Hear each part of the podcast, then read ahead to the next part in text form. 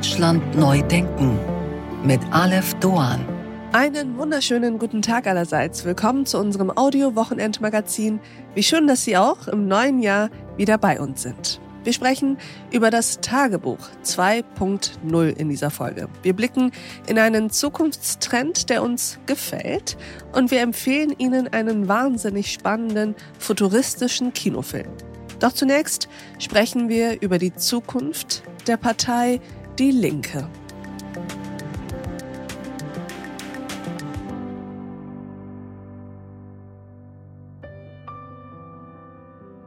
So ist das Leben und so muss man es nehmen.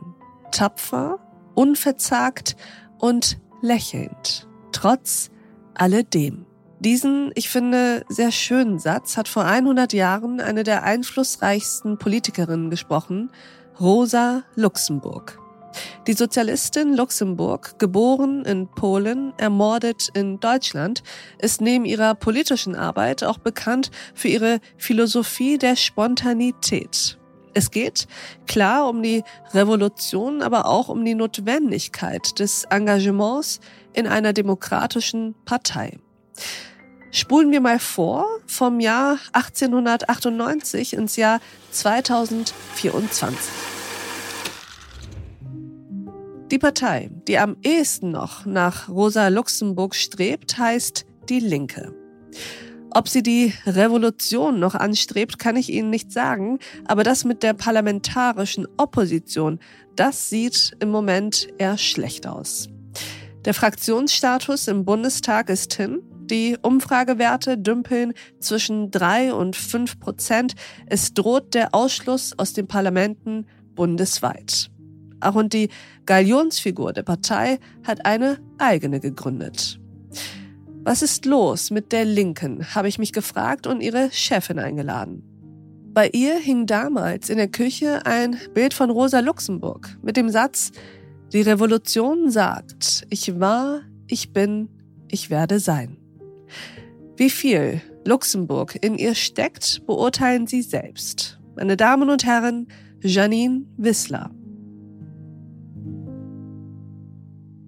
Mein Name ist Janine Wissler. Ich komme aus Frankfurt am Main. Ich bin Parteivorsitzende der Linken seit jetzt fast drei Jahren, bin Mitglied des Deutschen Bundestages. Zuvor war ich viele Jahre Mitglied des Hessischen Landtags und dort Fraktionsvorsitzende. Und äh, politisch aktiv bin ich seit meiner Zeit als Schülerin. Also als Schülerin habe ich angefangen, mich politisch zu engagieren. Damals noch nicht in der Partei, weil es damals keine Partei gab, der ich mich wirklich äh, zugehörig gefühlt hätte, sondern eher so in außerparlamentarischen Bewegungen äh, gegen Nazis, gegen Krieg, gegen Studiengebühren, ganz wichtig in Hessen. Das ist bis heute die liebste Abstimmung, an der ich je teilgenommen habe als Abgeordnete. Das war, als wir 2008 die Studiengebühren wieder abgeschafft haben. Ja, und bin äh, der Meinung, dass es sich lohnt, äh, dafür zu kämpfen, dass diese Welt, dass diese Gesellschaft ja doch ein Stück weit gerechter wird, dass sie friedlicher wird, dass sie besser wird. Und äh, finde, wir haben da auch eine Verpflichtung gegenüber den Menschen, die nach uns kommen auf diesem Planeten. Ich freue mich, dass Sie hier sind, Frau Wissler. Ich freue mich auch. Frau Wissler, das Jahr ist noch jung. Es verspricht wieder einmal ein sehr dichtes und kein sehr einfaches Jahr zu werden. Wie geht es Ihnen eigentlich im Moment? Ach, mir geht's persönlich äh, soweit ganz gut. Ansonsten war das letzte Jahr schon ein sehr schwieriges, das mir durchaus auch in den Knochen steckt.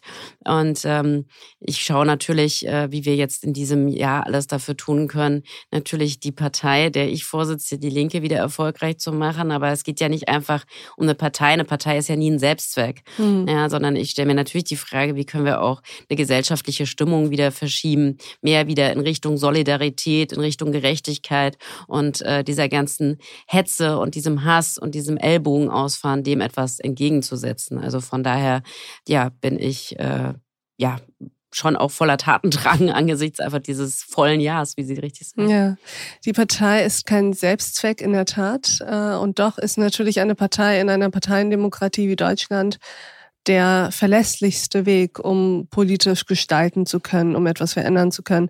Und was das angeht, ist ja die Partei, der Sie vorsitzen, die Linke, schon eine, über die man sich, wenn es jetzt um den Einzug etwa nochmal in den Bundestag und die nächsten Wahlen angeht, anschaut, am meisten Sorgen machen muss. Sie haben ihre Fraktion mehr oder weniger äh, verloren, äh, den Rechtsstatus, dümpeln zwischen drei und fünf Prozent und um den Elefanten im Raum auch schon anzusprechen, direkt äh, die, ich sag mal, über viele Jahre hinweg Galionsfigur ihrer Partei hat nun auch eine eigene Partei gegründet. Was sind das für Startmomente in diesem Jahr? Ich sag mal, für mich ist es eher jetzt ein Aufatmen und auch ein Stück weit eine Erleichterung, dass dieser lähmende Konflikt, den wir in den letzten Jahren als Linke hatten, dass der jetzt erstmal in, also in dieser Form jetzt beendet ist und äh, dass wir uns jetzt auch wieder anders aufstellen können, dass wir wieder über Inhalte reden können, dass wir wieder nach vorne gucken können, weil das war jetzt einfach wirklich die letzten Jahre ein absolut lähmender Konflikt. Und ich weiß nicht, wann es das mal gegeben hat, dass eine Partei von innen heraus über so lange Zeit, also wirklich jahrelang, ja, von innen heraus, ja, versucht wurde, so an den Rand einer Zerstörung zu bringen. Und an dieser Stelle blenden wir uns aus. Diese Folge in voller Länge finden Sie auf thepioneer.de und in unserer Pioneer App. Probieren Sie es aus, hören Sie sich all unsere Podcasts an, lesen Sie all unsere Artikel und Newsletter, kommen Sie zu unseren Live-Events an Bord. Ich verspreche Ihnen, es lohnt sich. Bis dahin, auf sehr, sehr bald. Ihre Alef Doan.